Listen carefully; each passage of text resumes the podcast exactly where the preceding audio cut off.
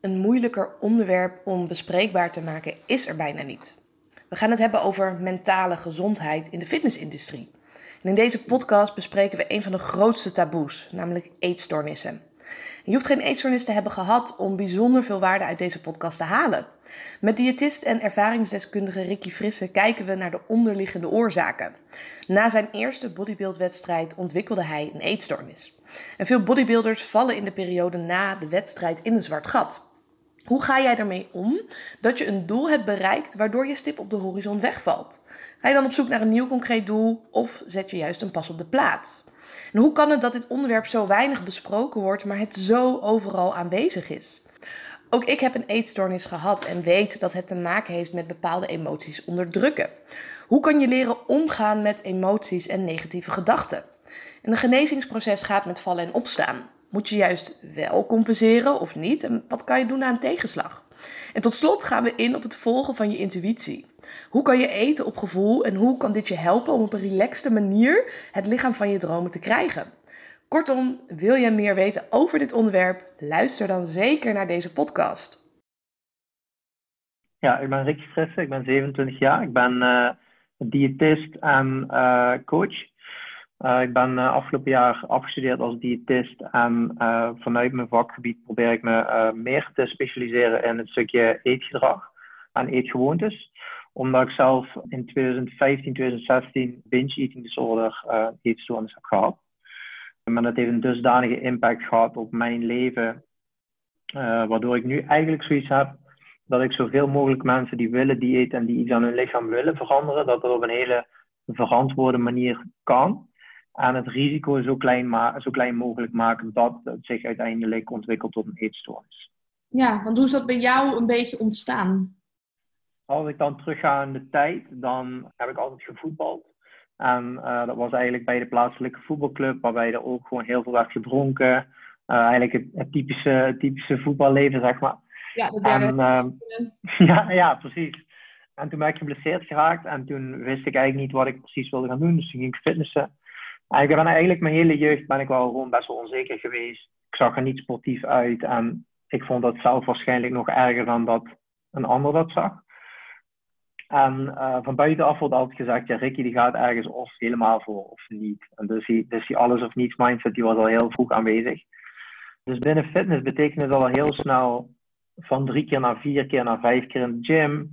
Nou, bij fitness is het veel gebruikelijker om te zeggen, oké, dan passen we ook maar gelijk voeding aan. Dan bijvoorbeeld bij, een, bij, voetbal, bij voetbal. Dus dat langzamerhand gaan doen. En toen in 2015 heb ik met vrienden een uh, coachingstraject gedaan, waarbij je eigenlijk één keer in de maand ging je naar een coach toe. Uh, kreeg je een voedingsschema, werd je gemeten, kreeg je een trainingsschema. En toen heb ik heel 2015 heb ik in een uh, calorietekort gezeten, heb ik op dieet gezeten. En toen in september was de vraag, oké, um, om dat jaartraject af te ronden, ga je dan een fotoshoot doen of ga je een bodybuilding wedstrijd doen? ik vond bodybuilding wel tof, maar ik wist, ik, ik trainde nog niet heel lang.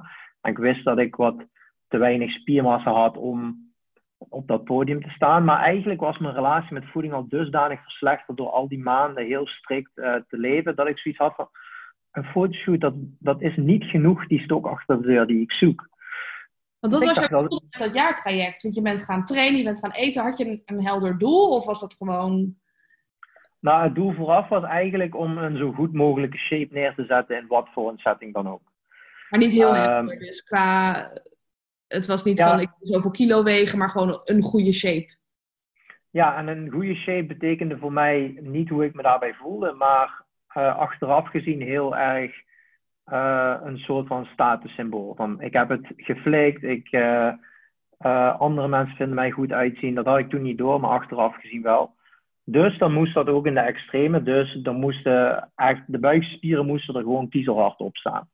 En ik wist dat die laatste twaalf weken gewoon heel erg zwaar gingen worden. Dus ik dacht, als ik op een podium moet gaan staan in een, in een broekje voor plus duizend man, ja, dan kan ik niet falen. Dat kan gewoon niet. Er is geen optie tot falen. Dus de twaalf, laatste twaalf weken echt heel erg zwaar gedieet. Achteraf gezien gewoon absurd. Maar uiteindelijk wel behaald. En in een jaar tijd ben ik 26 kilo afgevallen. en eigenlijk die, die, die week van uh, de wedstrijd en de, de eerste paar weken daarna had ik eigenlijk echt voor het eerst in mijn leven het gevoel van oké, ik sta achter mijn shape. Ik heb zoiets, ik durf, ik durf bij wijze van spreken mijn shirt uit te doen zonder dat ik me schaam. Dat was op die vlak voor de wedstrijd? Ja, zeg maar op de wedstrijd en ook nog wel, ik denk één of twee weken daarna. En dat was in december en die coaches die zeiden heel stellig, kunnen wel een voedingsschema voor je gaan maken na de wedstrijd, maar dat ga je toch niet volgen, dus het coachingstraject stopt gewoon hier. Dus je werd eigenlijk gewoon heel vrijgelaten. Je had geen doel meer, je had geen coach meer, je had, je had eigenlijk niks om op terug te vallen. En de eerste twee, drie weken is dat prima, want je hebt het gevoel dat je weer normaal kan doen, weer met mensen kan eten. De kerstdagen stonden immers voor de deur. Dus geen probleem dat je ontbijt met een pot Della. Want iedereen in je omgeving denkt ook, ja, heeft hij verdiend en dat is normaal nu. En Die zullen niet zeggen van, doe maar even rustig aan qua voeding. Precies. En toen waren kerstdagen voorbij, was nieuwjaar. En toen dacht ik, oké, ik ben eigenlijk redelijk tevreden met die shape die ik nu heb. Oké, ik ben wat vet aangekomen, maar dat, dat, is prima. Ik ga nu in januari ga ik gewoon meedoen met iedereen. En toen had ik geen rem meer. Er was, er was geen rem. gewoon op. Ja, als ik s'nachts om drie uur wakker werd, dan had ik een pot Nutella in mijn laadje staan. En die trok dan open om even tussendoor te eten en daarna weer in slaap te vallen. En toen ben ik in twee maanden tijd weer 20 kilo aangekomen. En op het moment dat je eigenlijk voor het eerst echt een goed zelfbeeld hebt en dat wordt je weer afgenomen, dan kan je je zelfbeeld gewoon begraven onder de grond. Dan, dan is het gewoon echt nog verder dan dat je ooit bent geweest. En toen heb ik de keuze gemaakt om nog een wedstrijdvoorbereiding te doen. En als ik een doel heb en ik heb een stok achter de deur, dan lukt het wel. Want ja, dat is de vorige keer ook gelukt. Toen wilde ik het zelf doen, omdat ik dacht, ja, ik heb toch kennis, heel naïef natuurlijk. Ja. Ehm, en toen werd het eigenlijk steeds erger dat ik een, dat ik een doel had en super laag in calorieën ging zitten. En andere dagen gewoon keiharde eetbuien kreeg tot 10, 12.000 calorieën. En dan de dagen daarna weer compenseren, want je hebt immers een deadline en je wil heel erg handelen vanuit emotie. En dat werd alsmaar erger en erger en erger. En toen ging ik voor het eerst ging ik op, uh, op kamers. Dus ik had ook nog niet, eens niet meer de sociale controle van mijn ouders. Mhm. Ja, en toen liep het eigenlijk heel erg uit de hand tot op een punt dat ik echt uh, vier nachten niet had geslapen, vier dagen achter elkaar eetbuien had gehad en, uh, en paniekaanvallen kreeg. Waardoor ik eigenlijk door alles in combinatie met sociaal isolement zoiets had van ja, als, als dit mijn leven is, als ik zo mijn leven moet leiden, dan, dan hoeft het voor mij niet meer. En het was niet dat ik direct suïcidale gedachten zat, maar ik, ik wist wel dat dit absoluut niet het leven was uh, wat, ik, wat ik wilde leiden. Ja, het is dan niet toen, dat je dood wil, maar meer dat je wil dat het stopt. Ja, precies. En dat je, dat je, dat je vanuit ego zoiets hebt van ik wil het zelf oplossen, maar vanuit daar echt geen uitweg meer ziet, dan hulp zoeken. En toen ben ik naar mijn ouders gegaan en mijn moeder die is, uh, die is heel begripvol. Mijn moeder heeft vroeger ook heel veel gedieet en ook heel vaak niet succesvol, dus ze weet een beetje hoe dat is. Mijn vader die begreep dat iets minder, maar de support was er wel. En toen uh, ben ik eigenlijk een traject met een psycholoog ingegaan. Um, voornamelijk gefocust heel erg op zelfbeeld. En zelfbeeld was voor mij het grootste en het belangrijkste, omdat ik me heel erg qua identiteit kon vastklampen aan die jongen die aan fitness doet, of die jongen die zoveel met zijn lichaam bezig is. Dus ik wilde ook heel erg naar buiten toe uitstralen dat ik dat was. Dus in, uh, als ik met mensen was, wilde ik niet iets anders eten dan op mijn voedingsschema stond. En ik moest constant maar die identiteit uitdragen. En ondertussen was mijn zelfbeeld zo erg geshift dat wanneer ik vond dat ik in de spiegel er slecht uitzag, was ik ook een, een slecht persoon in zijn algeheelheid. En gekoppeld aan elkaar. Ja, dus, dus ik had ook verder niks in mijn leven behalve fitness en diëten. En daar hebben we een maandje of acht heel erg aan gewerkt. En toen um, was ik eigenlijk theoretisch gezien uitbehandeld. En toen ben ik me eigenlijk heel erg gaan verdiepen in een stukje dankbaarheid, reflectie. Ben zelf aan de slag gegaan met op dagelijkse basis werken aan mezelf beeld. En veel meer gezondheid op nummer 1 zetten. Waardoor ik eigenlijk langzaam het, het fysieke plaatje veel meer heb kunnen loslaten. Want je zei, ik heb een, een traject gedaan van acht maanden om mezelf weer op te krikken. Als we dat wat concreter gaan maken, wat deed je dan bijvoorbeeld? Ik ging heel erg aan de, aan de slag met mijn gedachteproces. Dus op het moment dat ik... Ik was net gestart met voeding en diëtetiek. Hoe ironisch. Mm -hmm. En dan ging ik, de, ging ik het klaslokaal in. En ik was al sociaal niet meer zo vaardig, want ik had me heel erg buiten de maatschappij geplaatst. En dan ging ik bijvoorbeeld, stel ik had een eetbui gehad, dan ging ik, deed ik al hele wijde kleren aan, zodat andere mensen niet konden beoordelen hoe mijn fysiek eruit zag. Of ik wilde heel graag cardio gaan doen voordat ik naar school ging, zodat ik het vocht wat ik in mijn gezicht vasthield kon verminderen. Ik had altijd oortjes in met muziek, zodat ik minder contact kon maken met andere mensen. Want op het moment dat ik contact maakte, ging ik heel erg invullen wat andere mensen over mij dachten. En ik realiseerde op dat punt nog niet dat eigenlijk het, wat ik dacht, dat andere mensen over mij denken, dacht ik zelf. Dus op het moment dat ik dacht dat iemand mij lelijk of dik vond, was het eigenlijk een reflectie van mijn eigen gedachten. En ik had altijd een pet op, een capuchon op, want op het moment dat ik oogcontact maakte, ging ik weer de gedachten van iemand anders invullen. Dus dat eigenlijk ik... een bubbel voor jezelf gecreëerd, dat je maar niet geconfronteerd hoefde te worden met je eigen negatieve gedachten. Ja, precies. Ja. En toen ben ik eigenlijk heel erg aan de slag gegaan met allereerst de bewustwording daarvan. Dus heel erg bewust te zijn van mijn eigen gedachten. En vervolgens heel erg confronterend, maar de vraag gesteld: hoe kan ik weten hoe andere mensen over mij denken? Ja, niet. Behalve als je het ze vraagt. Maar als je het ze zou vragen, dan kunnen ze ook liegen. Je weet het nooit 100% zeker. Dus op het moment dat je het niet weet hoe andere mensen over je denken, probeer er dan steeds iets meer afstand van te nemen op het moment dat je bewust bent dat je die gedachten hebt. En daar ben ik eigenlijk op dagelijkse basis mee aan de slag gegaan. Heel erg aan de slag gegaan met, oké, wat, wat kan ik in plaats van hoe zie ik eruit? Mm En dat zijn wel twee sleutelfactoren die hebben geleid tot een positiever zelfbeeld. Ja, en vandaag de dag zijn we denk ik heel erg op zoek naar een quick fix. Hè? Een, een vier weken programma. Je hebt er acht maanden over gedaan alleen om de psycholoog en daarna ben je zelf doorgegaan. Hoeveel tijd zou je moeten uittrekken als je denkt van nou, ik wil mijn, mijn zelfbeeld gaan verbeteren? In mijn geval was het natuurlijk wel een opeenstapeling van echt jaren aan negatief zelfbeeld. Dus daar durf ik niet echt een tijd aan te koppelen. De een pakt het wat sneller op dan de ander. Um, maar ik denk dat het sowieso een, een ongoing proces is. Waar je net als alle andere zaken, zoals fysieke gezondheid, je, blijft, je moet eraan blijven werken. En nu heb, ik een, nu heb ik voor mezelf een iets andere identiteit gevormd. Dus op het moment dat nu iemand tegen mij zo letterlijk zou zeggen: Hey Ricky, je hebt een beetje een buikje gekregen, dan doet me dat veel minder dan in die tijd natuurlijk. Maar heel mindful met je social media gebruik omgaan bijvoorbeeld, is iets wat je blijft doen. Op het moment dat ik nu in één keer heel veel fysieke atleten zou gaan volgen die het hele jaar door doen alsof ze een afgetraind uh, sixpack hebben, da daar voel ik me ook niet beter door. Op het moment dat ik niet bewust ben van mijn gedachten, op het moment dat ik in de spiegel kijk en ik me laat meeslepen door de negatieve focus in plaats van er iets reëels positiefs tegenover te zetten, dan gaat mijn zelfbeeld ook omlaag. Dus ik denk zeker dat je er echt wel maanden voor moet uittrekken op het moment dat je nu een negatief zelfbeeld hebt. Maar dat het ook gewoon tot een bepaalde mate moeite kost om het te onderhouden. Ja, absoluut. En wat je mooi benoemt is, het, het gaat er soms ook niet zozeer om wat je wel doet, maar ook om wat je niet doet, hoe je jezelf saboteert. En je had het over in de spiegel kijken, bepaalde gedachten hebben, op social media scrollen. Hoe saboteerde jij nog meer je eigen zelfbeeld? Door uh, complimenten weg te wijven. Mm Um, dus ik ben, zeker als ik helemaal terugga naar mijn, naar mijn puberteit, ik ben altijd best wel intelligent geweest. Ik, op school ging alles super makkelijk. Ik hoef maar één keer iets te lezen en ik snap het. En dat ging heel erg goed. Maar ja, in de puberteit is dat niet sexy natuurlijk. Je, je, je koopt er niks mee dat je een slimme jongen bent, tussen haakjes. Dan word je snel um, nerd genoemd. Sorry? Dat je snel uh, een nerd wordt genoemd als je het antwoord altijd weet en haantje de voorste bent. Er zitten wat meer negatieve overtuigingen in de groep over. Ja, precies.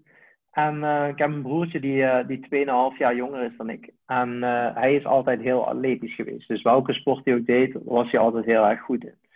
Um, dus als grote broer voelde ik eigenlijk altijd een soort van competitiedrang naar mijn broertje toe. Want hij ontwikkelde zich op vlakken waar ik me heel erg in wilde ontwikkelen. Dus ik wuifde eigenlijk alle, alle dingen die ik als persoon deed, die wuifde ik heel erg weg. Het ging eigenlijk alleen nog maar om, om mij en mijn fysiek. En omdat ik daar zoveel om gaf en eigenlijk ook al voor het fitnessen zo onzeker over was, was een hele grappige opmerking die iemand totaal niet bedoelt van, oh Ricky, uh, je hebt een beetje een bierbuikje gekregen. Ja, die kwam wel echt, echt heel hard aan. Die kon gewoon uh, maanden blijven hangen, die opmerking. Ja, Ja, dat herken ik wel. Ik weet nog van mezelf, ik heb natuurlijk ook een eetstoornis gehad. Dat in de derde klas volgens mij, dat, dat we op een bankje zaten te kletsen. En dat iemand noemde van, hé hey, Isabel, uh, in, in die groep hadden ze gezegd dat je een beetje dik bent. Nou, dat was bij mij echt de trigger dat ik ben gaan diëten en gaan afvallen. Terwijl ieder ander had het vrij weinig gedaan, denk ik. Of nou ja, wel een beetje, maar geen maanden. Maar als je basis niet goed is, je fundament, dat het wel echt een trigger kan zijn. Of dat het iets kan zijn wat je maandenlang nog herhaalt in je hoofd. Ja, precies. En zeker, het is natuurlijk ook waar je een beetje de prioriteit op legt. Dus ik denk dat ik nu heel erg de prioriteit leg op uh, fysieke en mentale gezondheid. Dus ik train nog steeds met alle plezier van de wereld, maar niet om per definitie mijn lichaam te veranderen. Maar als ik ga kijken naar mijn, mijn werk, voornamelijk als coach, ja, op het moment dat ik daar negatieve, niet opbouwende feedback over krijg, dus stel iemand zegt, uh, je bent eigenlijk een kutcoach, dan zou mij dat harder raken dan iemand die zegt, ja, ik vind niks aan je fysiek, omdat ik ook gewoon veel meer tijd in coaching steek dan in mijn fysiek. Waardoor het natuurlijk ook een stuk minder raakt. En in die tijd dat ik zo geobsedeerd was met fitness, ja, ik probeerde er alles voor te doen. Dus als je er dan ook nog een opmerking over, over maakte, dan kwam die twee keer zo hard binnen. Ja, je doet al zo hard je best en dan is het alsnog niet goed genoeg. Ja. Ja. En ik ben ook heel benieuwd, op een gegeven moment ben je hulp gaan vragen bij je ouders. En als het gaat om eetstoornissen is er al een taboe. En helemaal als het gaat denk ik om mannen en eetstoornissen. Dus hoe was dat voor jou om de hulp van je ouders daarin in te schakelen? Nou, ik lijk, uh, ik lijk qua karakter heel erg op mijn moeder. Dus als ik uh, kijk naar mijn hele jeugd, ik ben uh, best wel een emotioneel persoon, zowel positief als negatief. En mijn moeder is dat ook. Heel, heel zorgzaam, heel empathisch. En ik heb best wel wat, wat trekjes van haar. Meer dan van mijn vader. Mijn vader is best wel een, um, een wat harder persoon die uh, fixt zijn problemen voordat hij er überhaupt over praat. En mijn broertje is dat ook heel erg. Dus ik heb altijd het gevoel gehad dat ik wel bij mijn moeder terecht kon met uh, problemen. Mm-hmm. Maar dat gaf mij de bevestiging dat ik niet was als de andere mannen in het gezin. Waardoor ik dus anders was. Dus dat deed ik niet zo snel. En toen, het eigenlijk, toen ik echt wist dat ik hulp uh, nodig had, moest ik ook wel mijn ouders bij betrekken. Maar ik dacht dat het ook wel eigenlijk de makkelijkste eerste stap was, omdat ik weinig nog over had van mijn sociale omgeving. En mijn moeder was eigenlijk heel doelgericht van oké, we gaan zoeken naar de hulp die jij nodig hebt. En mijn vader die begreep het gewoon niet. Hij wilde me wel steunen, maar hij begreep het gewoon niet. Dus een van de eerste opmerkingen was: Oké, maar waarom kan jij niet gewoon twee koekjes eten en dan is het gewoon genoeg? En dat is eigenlijk tot, op, tot echt twee jaar geleden is dat eigenlijk altijd een beetje de, beetje de opmerking geweest. Ondanks dat hij me wel in het hele proces gewoon gesteund heeft. Maar dat heeft dus toen tot, tot het moment dat ik uit huis ben gegaan, heeft dat voor heel veel frictie gezorgd. Want dan stond er bijvoorbeeld bij mijn ouders thuis een, een pak stroopwafels in de kast. En dan ging dat, 12 stroopwafels was gewoon easy. Dat ging gewoon in één keer op. En dan was ik bijvoorbeeld niet op tijd naar de supermarkt gegaan om het weer terug te zetten, want ik wilde niet dat ze erachter kwamen. En dat, dat, zorgt, dat voor heel veel ruzie, omdat er gewoon geen begrip is. En ook mijn moeder zorgt dat voor veel ruzie, omdat ik het nog niet besproken had. En nadat ik het heb besproken, is eigenlijk dat hele taboe bij ons thuis omtrent eten, is eigenlijk uh, een beetje weggegaan. Dus op het moment dat ik nu bij mijn ouders kom en ik wil bepaalde dingen afwegen, of ik wil iets anders eten, of ik heb bepaalde, bepaalde dingen die ik anders wil, dan is daar wel heel veel respect voor. Ja, precies. En dat, dat had ik zelf bijvoorbeeld ook. Dat op het moment dat ik daarover had gepraat, dan uh, is er iets meer begrip ook voor. En ik ben ook heel benieuwd hoe jij daarover denkt. Moeten anderen jou per se begrijpen in hetgene wat je doet? Of zeg je van, nou ja, als ze me maar steunen, als ze me maar respecteren, is dat voldoende? Ik denk dat het respecteren en ondersteunen, dat dat inderdaad het allerbelangrijkste is. Uh, maar als ik naar mezelf ga kijken naar een aantal cliënten, denk ik dat het wel heel goed is dat wanneer jij voor het eerst echt over die drempel heen bent om over zoiets te praten, dat je echt een persoon uitkiest waarvan je de kans het grootst acht dat hij of zij je in ieder geval probeert te begrijpen. Omdat er zo'n groot taboe op zit. En iemand zich eindelijk over die schaamte en die schuld heen durft te zetten om erover te praten. En je gesprekspartner slaat op dat moment de plank mis. Dan wordt de brug tussen je huidige situatie en hulp wordt gewoon nog groter. Want dan krijg je eigenlijk de bevestiging van, zie je wel, ik sta er helemaal alleen voor. Ja, precies. Dus wees heel selectief in wie je om hulp vraagt. Ja, zeker. Ja. En ik denk dat mijn eigen eetstoornis heel erg symbool stond voor het niet voelen van bepaalde dingen. Het onderdrukken van bepaalde emoties. En als je dan maar bezig bent, in mijn geval met niet eten en heel veel bewegen, nou, dan voel je dat allemaal even niet. Dan ben ik heel benieuwd bij jou en, en jouw visie ook natuurlijk op de, de fitnessindustrie, de mannelijke fitnessindustrie. Er komen denk ik ook wel meer eetstoornissen voor. Niet alleen in vorm van binge eating, maar ook gewoon heel geobsedeerd bezig zijn met de voeding. Heeft dat denk je dezelfde oorzaak? Ik heb toevallig laatst een uh, studie inderdaad gelezen waarin waar eruit komt dat in bodybuilding een hogere uh, rate aan uh, eetstoornissen te zien is ten opzichte van andere populaties, maar dat, dat het eigenlijk een beetje een kip en een ei verhaal is. Dus we weten niet zeker of mensen met een verstoorde relatie aan bodybuilding gaan doen, of dat bodybuilding een verstoorde relatie met eten veroorzaakt. Of je moet eten voor bodybuilding en dat kan precies de trigger zijn. Ja, precies. En zeker de laatste paar weken voor een bodybuildingwedstrijd.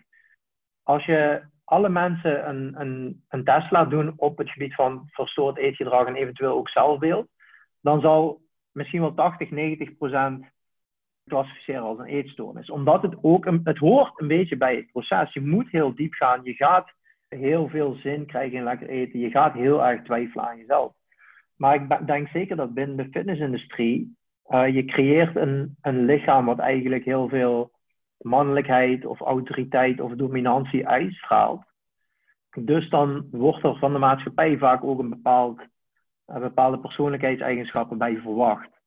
En ik denk zeker dat, dat het trainen en voeding een, een kopingsmechanisme kan zijn. Of dat je je meer aangetrokken voelt tot die scene wanneer je ook wil, wil passen in dat perfecte plaatje. Mhm. En dat, dat, is, dat is ook bij mij een fout geweest dat ik dacht van, ah, ik ben een hele onzekere, best wel emotionele jongen. Dus wanneer ik uh, gespierder word, dan ben ik ineens die, die tough guy die nergens iets om geeft. Dat is wel ja. je zegt, want dan verander je eigenlijk je uiterlijk. Maar het gaat veel meer om wat er van binnen speelt. Dat je daar zelfverzekerd bent en, en dat dat alleen maar slechter wordt door het bodybuilden dan beter. Ja, ja, zeker. En ik denk dat inderdaad heel veel uh, mensen dat hebben en dat er zeker van mannen niet verwacht wordt dat je, dat je daar zo over praat. Ja, en wat, als je nu zo terugkijkt, wat had je denk je eigenlijk moeten doen op dat moment dat je dat ideaalbeeld na wilde streven van, nou ja, laten we het mannelijker noemen, alfaman, dat je dat wilde bereiken? De belangrijkste les die ik mezelf had kunnen leren is dat hoe je naar jezelf kijkt, dat dat iets tussen de oren is en dat geen enkel lichaam dat gaat fixen. Dan had het er natuurlijk anders uitgezien ik denk ook met iets intensievere begeleiding, waarbij het stukje mindset meegepakt werd, dat ik het veel eerder had kunnen signaleren, waardoor ik ook op een veel meer een duurzame manier had kunnen uh, diëten. Waardoor me eigenlijk bespaard was gebleven. Maar anderzijds, en dat klinkt vaak gek, maar misschien kan jij dat beamen, ben ik er ergens ook wel dankbaar voor. Omdat die struggle me eigenlijk heeft laten inzien hoe belangrijk ik mentale en fysieke gezondheid vind. En, en ik heb echt absurd veel alcohol gedronken in mijn jeugd. En ik denk dat als ik dit allemaal niet had meegemaakt, dan stond ik nu nog steeds vier dagen per week in de kroeg. Dus ergens vind ik het ook wel mooi dat ik nu voor mezelf weet wat ik belangrijk vind in het leven en wat op lange termijn belangrijk is. Ja, ik, ik kan het alleen maar beamen dat ik heel blij ben dat ik mezelf, ik was toen 16 jaar, dat ik mezelf toen al ben tegengekomen. Want ik denk dat we in ons leven onszelf minimaal één keer gaan tegenkomen, dat we tegen de muur gaan lopen. Of dat nou is met alcohol of werken of met eten, noem maar op. En dat je daar alleen maar dankbaar kan zijn voor de ervaringen en zeker ook dat je dat nu kan doorgeven. Ja, zeker. En daar is dus uiteindelijk ook mijn, uh, mijn passie uitgerold. Dat ik zoiets heb van, oké, het, is, het is de grootste struggle waar ik ooit doorheen ben gegaan. Ik heb de grootste emotionele pijn ervaren die ik ooit heb ervaren. En als ik iets andere mensen gun, dan is het dat niet. Het mhm. voorkomen daarvan. Waardoor het wel een hele sterke drijfveer is voor mij. Ja, want wat is het wat je vandaag de dag doet? Ik coach eigenlijk een beetje op twee manieren. Dus als ik kijk, ik coach heel erg op eetgedrag um, apart. Dus mensen komen naar mij toe om meer structuur te krijgen in hun voeding, het voeding meer los te laten, het tracken in een app meer los te laten, hun eetbuien te verminderen of meer op gevoel te leren eten. En anderzijds coach, coach ik nog steeds een, um, een best wel aardige groep powerlifters. En bij powerlift, er zit ook een connectie.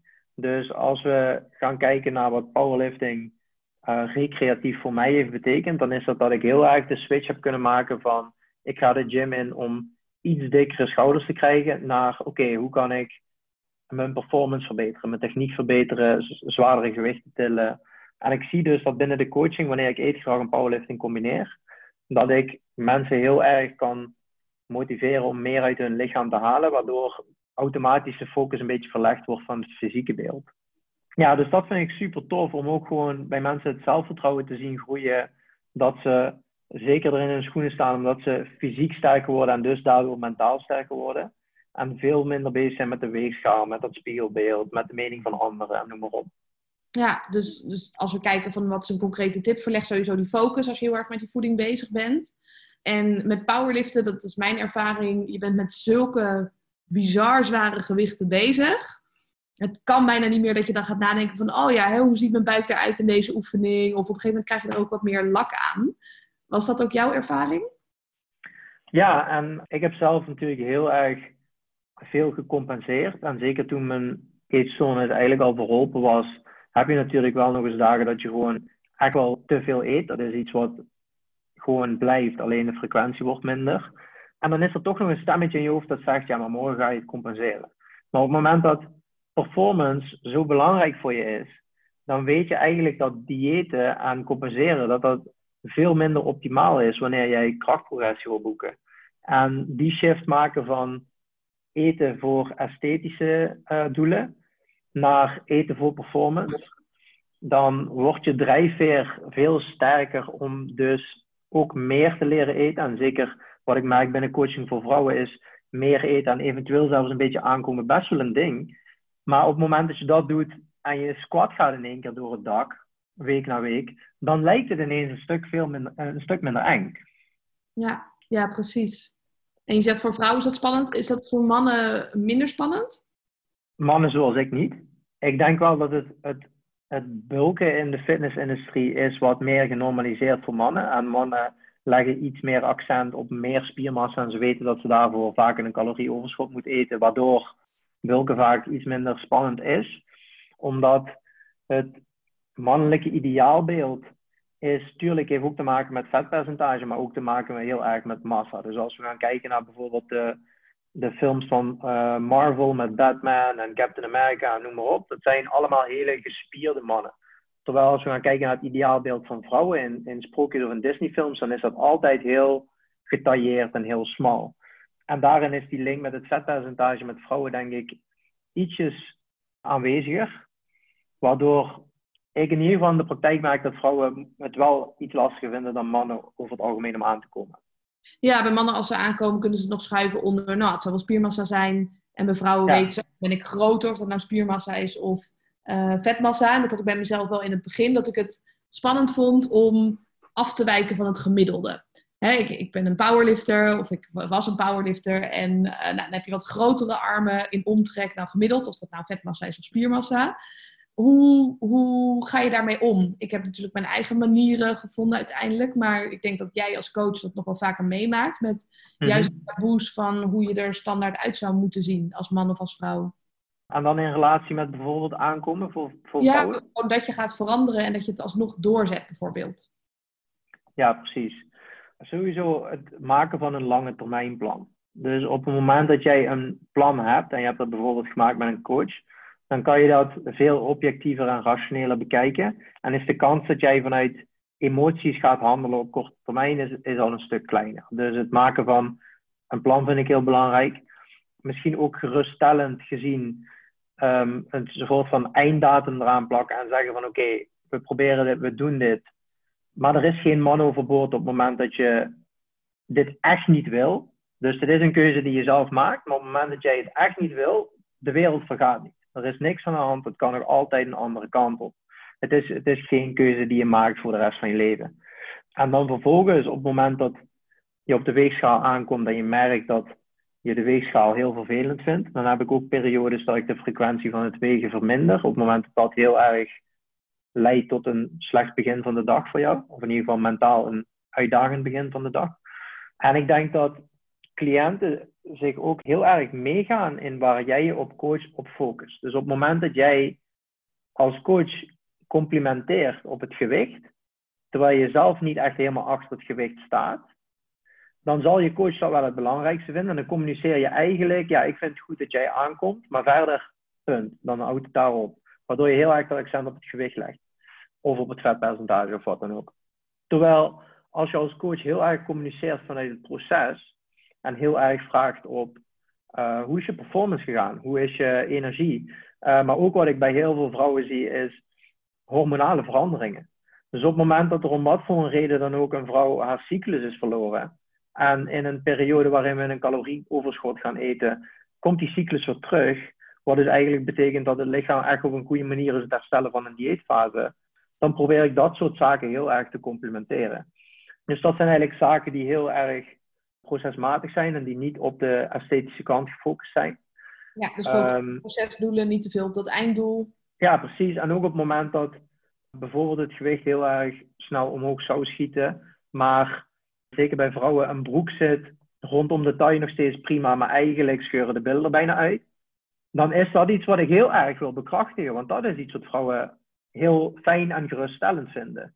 Dus op het moment dat jij. bij jou komen. Ik denk dat niet alle vrouwen dat even prettig vinden. Maar in de fitnessindustrie, voor de mensen die niet in de fitnessindustrie ja, ja, ja, precies. Het grootste compliment wat je kan geven aan een vrouw die fitness is: je hebt dikke billen, denk ik. Tenminste, of je hebt grote billen. Of... Ja, zeker als je de veranderingen ziet of opmerkt uh, in de vorm van bijvoorbeeld een broek. Als een cliënt tegen mij zegt: Oké, ik krijg een broek nog steeds gemakkelijk dicht, maar bij de billen zit hij gewoon veel strakker. Helemaal prima. Dat is uiteindelijk waar jij je goed bij voelt. Dus dan pas ik me als coach ook heel erg op aan. En dan vier ik dat eigenlijk met je mee, als het ware. Ja, dus focus ook op wat er goed gaat, op die winst. En verander een beetje wat er niet werkt. Ik weet nog wel, ik had ook een coach en ik moest me elke dag wegen. En mhm. ik snapte helemaal waar het voor was, want dan konden we beter zien wat het gemiddelde was en daarop aansturen. Maar ik merkte inderdaad ook van qua humeur werd ik er niet per se heel gelukkig van. Want er hangen allemaal emotionele dingen aan aan die cijfertjes. En dan kan je natuurlijk twee dingen doen. Je kan zeggen van, oké, ik ga dan mijn mindset trainen, maar jij zegt eigenlijk, haal dat dan juist weg. Ik ben heel benieuwd wat ehm. jou dan de reden is om te zeggen van, nou, dan, dan doen we het bijvoorbeeld wat minder. Ik heb eerst een uh, personal training studie gedaan. En daarbij werd dus inderdaad heel erg gezegd van, oké, hoe meer weegmomenten je hebt en je neemt daar het gemiddelde van, hoe betrouwbaarder de data is. Ja, precies, heel wetenschappelijk, helemaal vanuit het hoofd. Precies, ben ik het helemaal mee eens, zal, zal ik nooit uh, ter discussie stellen. Maar uiteindelijk is denk ik het hoofddoel, in ieder geval bij mij, van coaching, is het verbeteren van de levenskwaliteit. Dus het maakt mij niet uit of jij minder eet bij je ervaart, of een PR tilt, of jezelf beter kunt uitzien, of wat dan ook. Als jij na een x aantal maanden kan zeggen, Ricky, mijn leven is verrijkt, dan is dat de winst die ik graag wil zien. Veel meer dan ah, je bent 10 kilo afgevallen, maar eigenlijk je, slaat je leven op dit moment nergens op, want je mag niks. En ik ben er heel erg van bewust dat wanneer jij, je, je kan proberen om elke dag met een cliënt te gaan wegen. En voor een aantal cliënten werkt het heel goed, want wanneer ze voor het eerst dus horen, kijk eens naar het weeggemiddelde en het fluctueert elke dag, je hoeft je geen druk te maken om een los weegmoment, kan het voor sommige mensen helpen om te zeggen, oké, ik kan het rationaliseren. Maar voor sommige mensen, en dat is eigenlijk met elk meetinstrument, voor sommige mensen werkt het juist heel obsessief. En de reden waarom ik dan kies voor andere meetinstrumenten is omdat ik er niet iedere ochtend bij kan zijn op het moment dat jij jezelf weegt. Dus we zouden kunnen kiezen om iedere ochtend een oefening te doen om het te kunnen gaan rationaliseren. Maar op het moment dat jij iedere ochtend weer er tegenaan loopt en daardoor je dag veel minder positief begint, ja, er zijn nog tien andere meetinstrumenten die we kunnen gebruiken. Als we één keer in de twee weken een tailleomtrek en een heupomtrek meten. En jij hebt daar veel minder een emotionele connectie mee. Waarom doen we dat niet? Dat zegt ook iets. En zeker als we gaan kijken bij powerlifters is het natuurlijk zo, oké, val je binnen je gewichtsklasse op de wedstrijddatum, dan is het gewoon prima. Nou, voor esthetische doeleinden is het goed om te weten, oké, wat doet jouw lichaamssamenstelling op kortere termijn? Nou ja, als jij je niet minder voelt als persoon op het moment dat er 1 of 2 centimeter op je taille bij is. Maar op de weegschaal heb je dat wel, omdat je vindt dat jij binnen een hokje plaatst en jij na je lengte 65 tot 70 kilo moet wegen. En anders als je meer weegt, dan ben jij een slecht persoon. Ja, dan heb ik zoiets van, oké, dan werken we niet met de weegschaal. Ja, ja, helder. Dus eigenlijk zo min mogelijk blootstellen aan verleidingen. En die weegschaal, je kan wel met mindset allemaal dingen trainen, maar dat kost heel veel energie. Ja, het kost heel veel energie en het is ook heel afhankelijk van hoe je dienst er natuurlijk uitziet. Als je daar heel erg op specialiseert, dan kan je dat heel erg gaan aanpakken. Maar ik ben er ook heel erg van bewust dat wanneer ik het op deze manier communiceer met cliënten, dat, het, dat de weegschaal ook niet heilig is en dat, dat het prima zo is. Ja, en je zei van je hebt verschillende meetinstrumenten. Ik weet nog wel van mijn eigen tijd, juist van mijn eetstoornis, dat ik minimaal vijf keer per dag op de weegschaal stond en allerlei manieren had om mijn lichaam te checken. Dus ik keek in de spiegel meerdere keren per dag. Het, het knijpen, het voelen. Ehm, ik ben heel benieuwd, hoe doen mannen zeg maar, dat in de fitnessindustrie? Is dat dan het, meer het flexen of hoe was dat voor jou? En ik, misschien, als je niet uh, chill vindt, dan moet je het zeggen. Maar ik link het ook heel erg aan de literatuur die, die, waarvan ik op de hoogte ben. En als we gaan kijken naar een obsessie met je spiegelbeeld, dan zien we heel vaak of heel veel body checking of heel veel body avoidance. Mhm. Ehm, het, is vaak een van de twee. Het, is nooit, het zit nooit echt heel erg tussenin. Maar ik deed inderdaad, als ik een eetbui had gehad, dan was het heel erg dikke truien aan. En zo, zolang maar niemand zag dat ik een opgeblazen hoofd had of een opgeblazen buik. Maar wanneer ik getraind had en ik deed toen dat tijd deed ik eigenlijk nog uh, eh, 30 setjes biceps, bicep curls in de hoop dat mijn bicep er met pomp iets minder slecht uitzag. Ja, en dan deed ik die setjes en dan ging ik daarna inderdaad in de spiegel kijken en dan probeerde ik foto's te maken in de hoop dat ik een bevestiging kreeg van een foto van een spiegelbeeld dat er iets van verbetering in zat of dat ik me beter voelde over mezelf. Dus in ieder geval als ik over mezelf praat, dan is dat inderdaad uh, foto's maken, flexen in de hoop dat je ergens groei ziet of groei tussen de oren, in ieder geval iets van positiviteit. Maar inderdaad ook uh, heel erg knijpen in, in je buikvet. En dat heeft bij mij wel een, een, een achtergrond. Dat toen ik op de middelbare school zat. En ik had eigenlijk hele dunne armen en hele dunne benen, maar ik had wel een buikje. Eigenlijk een beetje skinny fat, zoals ze tegenwoordig noemen. En als ik dan uh, een spijkerbroek aan had en een boxer en ik ging zitten, dan klapte de band van de boxer die klapte om naar voren, omdat mijn buik er tegenaan duwde. Mhm. En dat vond ik, dat vond ik zo'n verschrikkelijk naar gevoel, dat ik die band van die boxer eigenlijk over mijn buik heen moest trekken, zodat hij niet omklapte de hele tijd. Dat voor mij buik- en onderrugvet was eigenlijk een beetje echt de, de no-go zone. Op, op het moment dat dat kwam, dan gingen alle alarmbellen af. Dus als ik dan ergens zou moeten knijpen, dan was dat wel inderdaad zo de buik, omdat dat voor mij het meest emotioneel, emotionele lading had. Was dat dan om jezelf te straffen of om te checken? Of? Ja, het is, het, is, het is, ik noem het, eigenlijk was het straffen, maar toen de tijd zag ik het als checken. Maar het was eigenlijk gewoon een bizarre hoop dat er misschien de afgelopen tien minuten iets veranderd was, zeg maar. Ja, hoe ben je dat gaan afbouwen? Of heb je dat in één keer gestopt? Goeie vraag. Ik ben er wel inderdaad bewuster van geweest dat ik uh, heel erg mezelf checkte in de sportschool in de spiegel. Dus daar ben ik, ben ik gewoon eens truien gaan dragen, dat ik veel minder werd geconfronteerd met uh, mijn spiegelbeeld. Ik heb op een ik... met mijn rug naar de spiegel toe getraind om die reden. En dan zag je al die mannen die bicep curls voor spiegel doen. En ik met mijn rug er naartoe. Ja, precies. En bij mij was het zo dat wanneer ik een, een pomp in mijn spieren had, dan dacht ik, oké, het is nog steeds niet wat het moet zijn, maar het is beter dan de andere 23 uur in de dag. Maar op het moment dat ik dus die pomp niet meer zag, had ik veel minder een referentiekader met de andere momenten in de dag, waardoor ik de andere momenten langzamerhand veel minder ontevreden werd over mezelf. Ja. ja, en ik heb zelf op een gegeven moment ook de spiegel in mijn eigen slaapkamer dan afgeplakt, dat ik alleen zeg maar mijn hoofd zag. Dus ik te denken, hoe, ja, en, het, en de weegschaal heb ik uh, andere mensen laten verstoppen, dat ik me ook niet meer kon liggen. Ja, precies. En dat is natuurlijk aan de ene kant voor mensen die dit heel erg checken. En aan de andere kant gaf je ook aan van je kan het ook vermijden. Dan doe je dikke truien aan.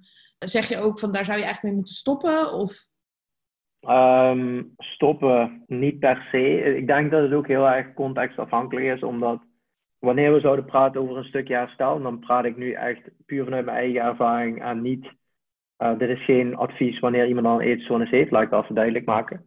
Maar wanneer jij op dit moment zoiets hebt van ik ga niet naar feestjes, ik ga niet naar vrienden toe, want dan zien andere mensen mijn lichaam en dan word ik veroordeeld, voor mijn eigen gevoel. Dan wil je idealiter, wil je uh, het zelfbeeld wil je verbeteren, waardoor je het wel doet. Maar wanneer je daar nog niet klaar voor bent en je zou een avond met vrienden, wat normaal gesproken heel gezellig is, een sociale component van gezondheid, zou je vermijden omdat je een bepaald kledingstuk aan wil, dan zou ik in zo'n geval wel nog zeggen van oké, doe kleren aan die, waar jij je comfortabel bij voelt.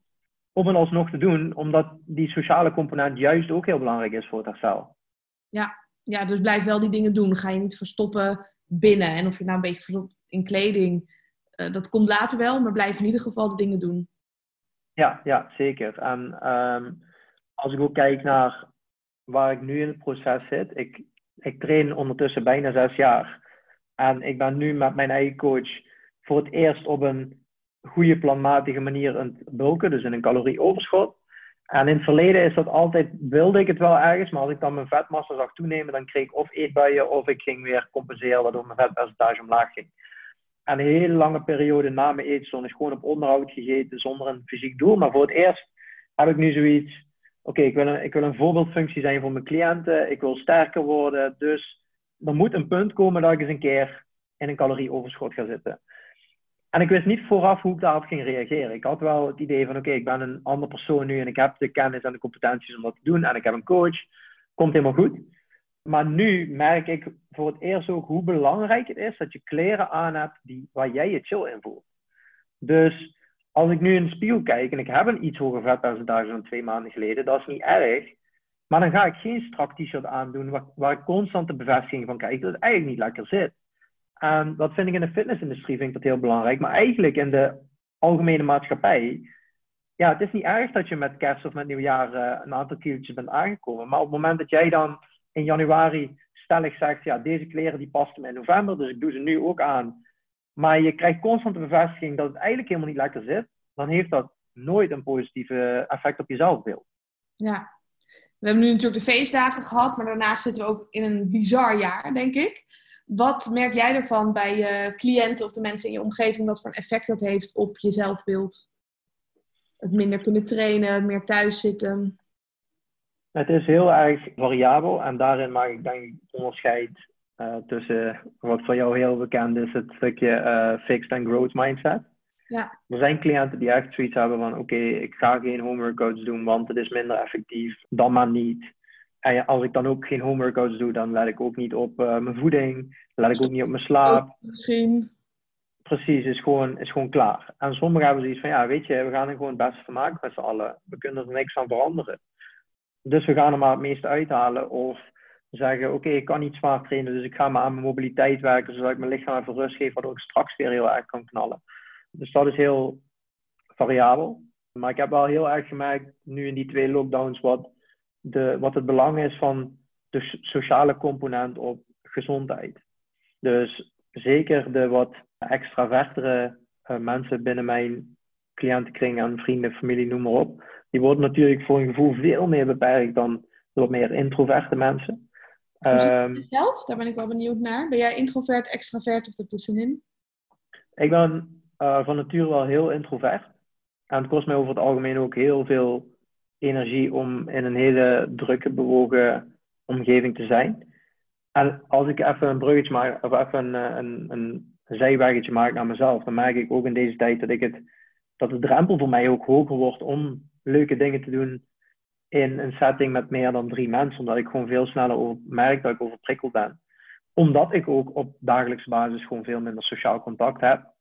Maar wat ik heel erg merk in mijn omgeving is dat wanneer je dus heel erg beperkt wordt in je sociale contact, dat je dus ook minder van waarde kan zijn voor andere mensen. En met waarde bedoel ik niet letterlijk dat je iets doet voor een ander, maar het ook samen met elkaar heel gezellig kan hebben en dat een ander geniet van jouw aanwezigheid. En dat dat indirect eigenlijk inderdaad ook wel een, best een effect heeft op je zelfbeeld. Ja, precies. Hoe zie jij dat? Ja, ik, ik, ik heb met name meer de visie dat, kijk, je kan met mindset een heleboel fixen, je kan met mindset een heleboel doen, maar bepaalde standaard omstandigheden helpen gewoon mee. De structuur in je dag, dat je naar buiten komt om bijvoorbeeld naar je werk te fietsen of naar het station, en dat valt eigenlijk nu allemaal weg hoeveel moeten we ineens op wilskracht doen? En je wilskracht is beperkt. Dus op een gegeven moment is die pot gewoon leeg. Dus ik zie dat bij de mensen om me heen dat die wilskracht op is. En dan worden we wat lakser, gaan we later naar bed, gaan we wat meer eten, gaan we minder bewegen. Dus ik merk inderdaad dat het zelfbeeld daarin, hè, mensen komen minder buiten, vitamine D wordt minder, veel minder lekker in hun vel zitten dan voorheen. En dat ook wel, dat denk ik vergeten wordt, dat hè, de, de fysieke gezondheid van niet ziek zijn en de mentale gezondheid, dat we qua mentale problematiek veel, in mijn ogen, grotere problemen zien dan het, het fysieke vlak. Ik, uh, ik ben echt uh, heel erg bang voor de klappen die de GGZ uh, te verduren krijgt na deze lockdowns. Ja, zeker. Ja. Ik spreek dagelijks mensen die dan tegen een burn-out aanzitten. Relaties gaan kapot. De blijven mijn lijfhuizen zitten vol. Dus het mentale vlak is onwijs belangrijk. Um, maar wordt denk ik ook nog een beetje vergeten om mee te nemen in de maatregelen die er worden gekozen. Ja, heel erg. Ja, helemaal mee eens. Ja, dus ik denk, eh, als we bijvoorbeeld kijken, hoe saboteren we onszelf en wat werkt er wel? Mensen blijven zien, buiten komen, in beweging blijven, rust en regelmaat. Um, en hoe doe jij dat dan nu zelf, om dat voor je, jezelf in te bouwen? Ja, dan ga ik gewoon uh, even heel eerlijk zijn. um, ik werk vanuit thuis. Ik heb wel heel veel cliëntcontact. Maar hoe fijn ik dat ook vind, is natuurlijk anders dan persoonlijk contact of privécontact. En ik train heel graag, nou dat doe ik thuis. Dat is een soort van uitlaatklep voor mij. En verder is er voor mij, omdat ik in bepaalde ontwikkelingen zit, echt hele toffe ontwikkelingen overigens, maar er is altijd werk. En ik hou niet heel erg van Netflix. Ik zal niet snel alleen op de bank gaan zitten. Ik hou over het algemeen niet van drukte, maar dat had ik voor deze hele situatie ook al. Dus ik vermijd sowieso groepen. Niet per se omdat het van de maatregelen moet, maar omdat het voor mij wat aan de drukke kant is. En mijn vrienden zitten heel erg verdeeld over het land. Dus wat gebeurt er in deze situatie? Op het moment dat ik niet werk en ik heb niets anders te doen, val ik heel snel terug op werk. Omdat ik het leuk vind, maar ook omdat het het enige is waar ik echt op terugval. Dus ik merk inderdaad, oké, ik, ik mediteer, ik sta gewoon op tijd vroeg op, ik werk, ik heb werk wat ik leuk vind, ik wandel met de hond, ik train. Dus op papier, in theorie, klopt het allemaal. Maar merk ik inderdaad dat die sociale component dat zorgt voor mij inderdaad ook wel voor wat, uh, voor wat stress en wat minder lekker in mijn vel zitten. Zeker. Ja, en ik herken wel wat je zegt. Zeker als je je werk leuk vindt en er is altijd werk, vooral in het ondernemen.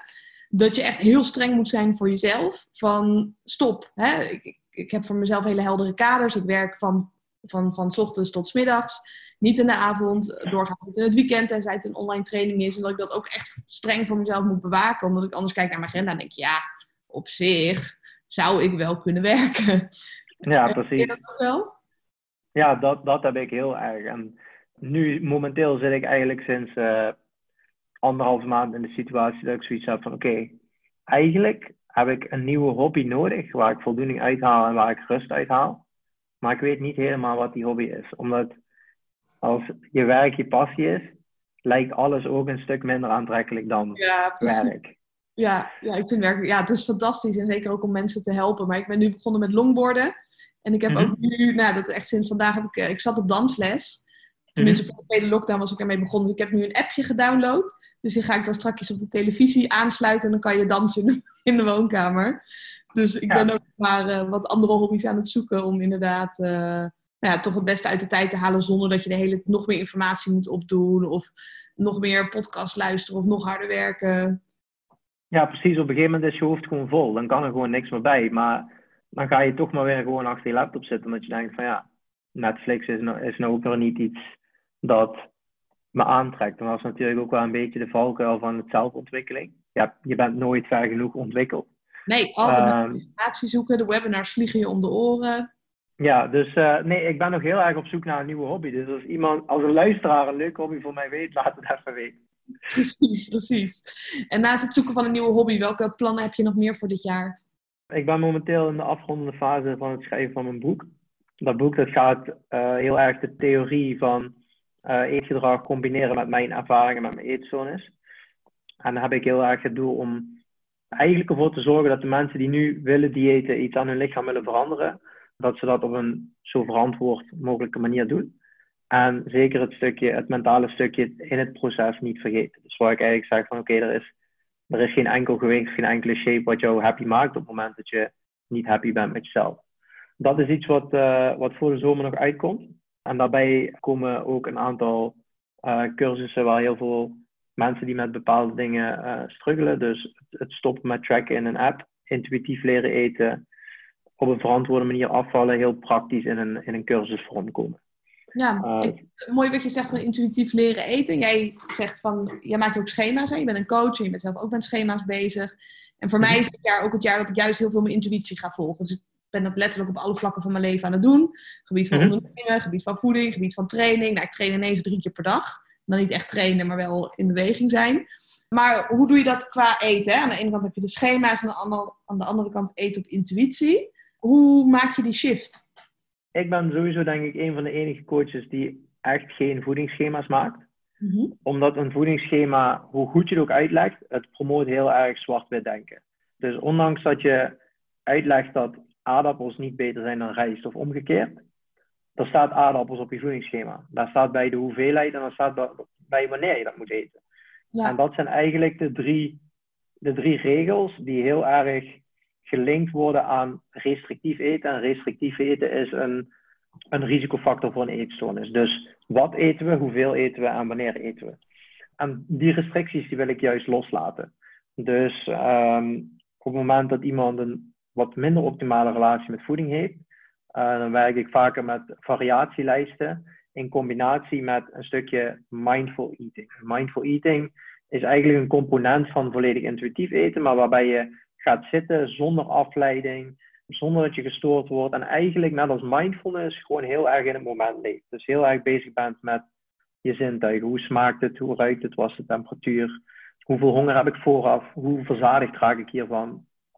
En wanneer je mindful eating eigenlijk heel erg goed onder de knie krijgt, dan kan je langzaam de shift gaan maken naar intuïtief eten. En intuïtief eten is eigenlijk, je hebt intuïtief eten als behandelmethode en je hebt intuïtief eten als werkwoord. En als werkwoord betekent eigenlijk, ik eet gewoon op honger en verzadiging wanneer ik zin heb. Dat is eigenlijk alle mensen die nog nooit gedieet hebben, en zeker de mensen die een slank figuur kunnen behouden zonder dat ze op hun eten letten, dat is het werkwoord intuïtief eten, want ze eten op basis van zowel interne als externe factoren. En intuïtief eten als behandelmethode binnen de diëtetiek uh, is eigenlijk om je relatie met voeding weer te herstellen. En dat uh, bestaat uit uh, tien verschillende componenten, waaronder het ditje van je diet mentality, dus het diëten helemaal aan de kant zetten om je mentale gezondheid op één te zetten. Nou, waarom wordt dat gedaan? Omdat wanneer je wil diëten, komt er altijd een punt dat je je honger negeert, of je verzadiging negeert, of bepaalde producten in hokjes plaatst. En dat zijn juist de dingen die je niet meer wil. Dus intuïtief eten gaat echt over hoe kan ik mezelf toestaan om te eten wanneer ik honger heb, maar ook te eten wanneer ik trek heb in iets. En dat zonder enig oordeel te doen. En te stoppen met eten wanneer ik verzadigd ben. En dat, is, dat zijn eigenlijk de basisprincipes van intuïtief eten. Dat jij volledig gaat luisteren naar je lichaam, maar ook dus naar je geest. Dus dat jij het niet veroordeelt wanneer jij gewoon een keer zin hebt om een reep chocolade weg te werken, ook al heb je geen honger. Zonder enig oordeel. Alsnog moeten doen? Wanneer jij een, uh, een wat minder optimale relatie met voeding hebt, denk ik zeker dat dat, uh, dat, dat iets waar je naartoe wil. Zeker. Zonder oordeel producten eten die je voorheen in een hokje zou stoppen als zijnde ongezond. Ja, en ik vind bij mezelf heel grappig. Ik heb op een gegeven moment bij mezelf gezegd: het is oké als ik boven de 100 kilo ga wegen. Sterker nog, ik had het nou, als doel gesteld zonder dat je deed wat nodig was om daar te komen. Ik dacht, nou, ik ben wel benieuwd hoe ik er als 100 kilo uit zou komen te zien op een gezonde manier. En toen begon ik mhm. ineens af te vallen, omdat er overvloed was. Hè? Omdat ik in principe alles mocht eten van mezelf. En daardoor juist ook ging nadenken van heb ik hier echt zin in? En inderdaad zonder afleiding, zonder Netflix, zonder binnen vijf happen alles weg te werken. En dan ineens ga je merken, hoewel je denkt, oh, dan ga ik vet veel aankomen, dat het juist de andere kant op gaat. Ja, en dat blijkt keer op keer uit elke studie, dat wanneer je jezelf de toestemming geeft om alles te mogen eten, ga je niet alles eten. Nee. Je eet, je eet op dit moment alles, omdat je het jezelf ook niet toestaat. Daarom wordt het een, een donut in één keer zo aantrekkelijk, omdat je het niet mag van jezelf. Maar als je het mag van jezelf, denk je in één keer, ja, is eigenlijk helemaal niet zoveel aan. Nee, en ik had het ook omdat ik dingen moest eten die, waar ik helemaal geen zin in had. Dus je benoemde inderdaad een aantal dingen niet eten. Maar ik denk dat het ook belangrijk is dat je, bijvoorbeeld in, in de krachtsport, dan uh, is er heel erg de nadruk op het eten van veel eiwitten. Terwijl ik had er niet altijd zin in. Dan heb je wat gegeten, maar eigenlijk ben je nog helemaal niet verzadigd, waardoor je nog meer gaat eten. Terwijl als je nou meteen een stukje chocolade gegeten, dan had je die kip er helemaal niet bij genomen.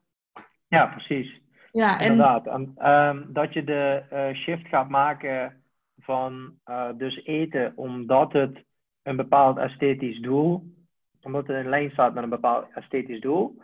De shift maakt naar, oké, wat doet het voor me uh, in terms of energie, vertering, mentaal, noem maar op. Dat je dus inderdaad veel meer gaat kijken naar wat, hoe voeding voelt. In plaats van wat voeding esthetisch gezien voor je doet. Ja, en hoe start je er dan mee? Want ik kan me best wel voorstellen dat mensen bezwaren hebben. Ik was ook echt heel bang dat ik 20 kilo aan zou komen in het begin toen ik begon met intuïtief eten. Wat helpt dan om er toch mee te beginnen?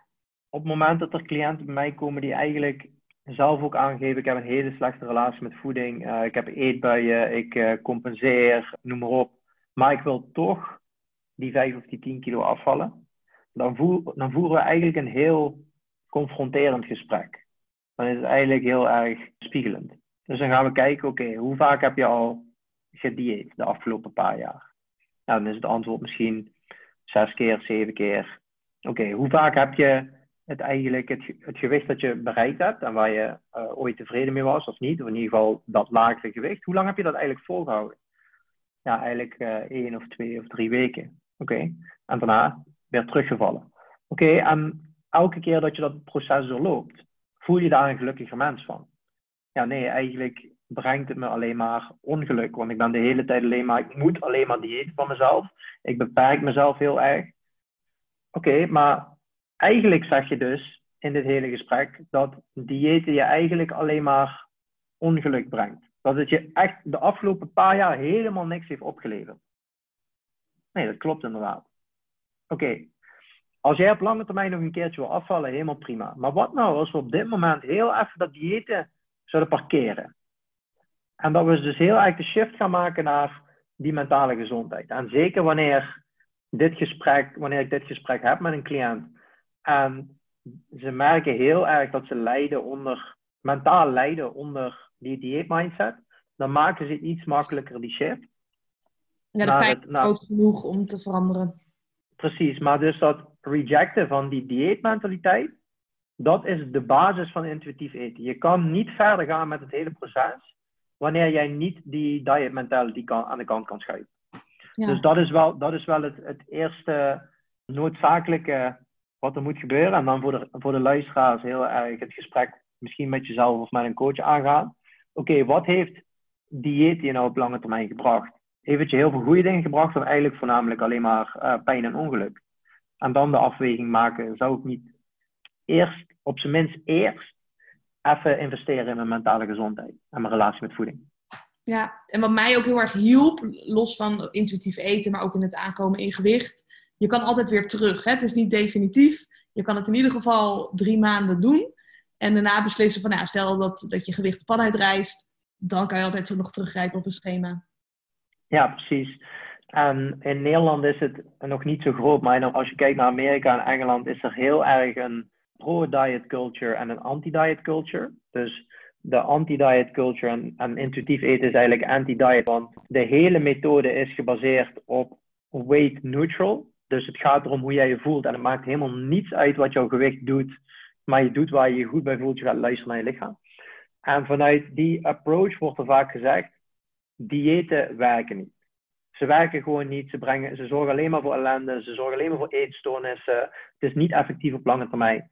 En als we gaan kijken naar de research, dan zien we inderdaad dat ongeveer 20% na vijf jaar effectief het gewicht eraf kan houden. 20% is niet heel veel. Maar dan nemen ze dus ook de mensen mee die geen support krijgen tijdens een dieet. Dus die gewoon op internet dieet opzoeken en het klakkeloos gaan doen. Dus ik ben er heel erg van overtuigd dat wanneer jij een dieetfase doorloopt met de goede support, met de goede uh, achterliggende drijfveren, met wat mentale steun erachter, dan kan een dieet heel goed succesvol zijn.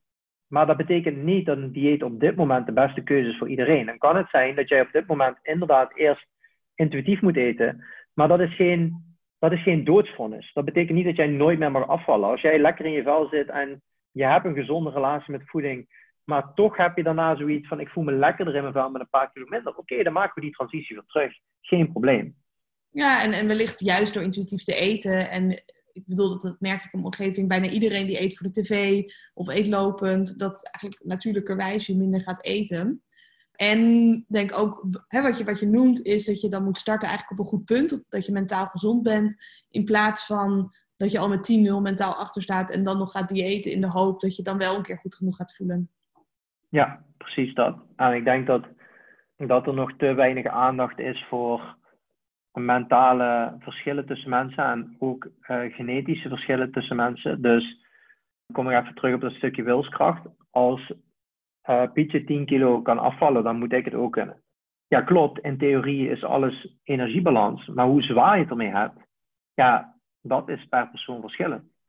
En daarom vind ik het zo jammer dat in de fitnessindustrie nog heel erg dat stukje wilskracht en discipline zo erg heerst. Van oké, als je maar graag genoeg wil, dan kan je het wel.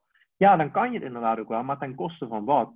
Want de, je sociale omgeving, je opvoeding, uh, je genen, um, je financiële status, alles, alles heeft invloed op je eetgedrag, op je beweeggedrag en op je gezondheid. Ja, precies.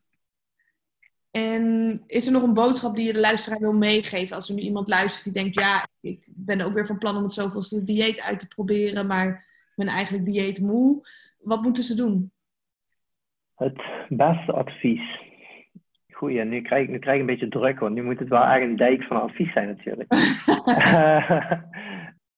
ik heb geleerd dat, hoe cliché het ook klinkt, mentale gezondheid uh, veel belangrijker is dan um, je shape. En natuurlijk is een gezond vetpercentage, een, gez een gezond lichaamsgewicht volgens bijvoorbeeld je, de BMI.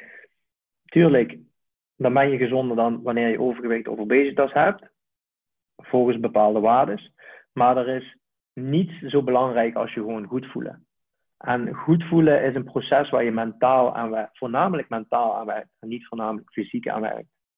Ja, ik denk dat het een hele mooie is om af te sluiten. En focus op die mentale gezondheid en die fysieke gezondheid, die volgt er eigenlijk wel uit. Ja, dat is inderdaad heel mooi samengevat. Top, leuk. En hartstikke bedankt voor je tijd en je openheid. En ik ben heel erg benieuwd uh, ja, naar het eindresultaat.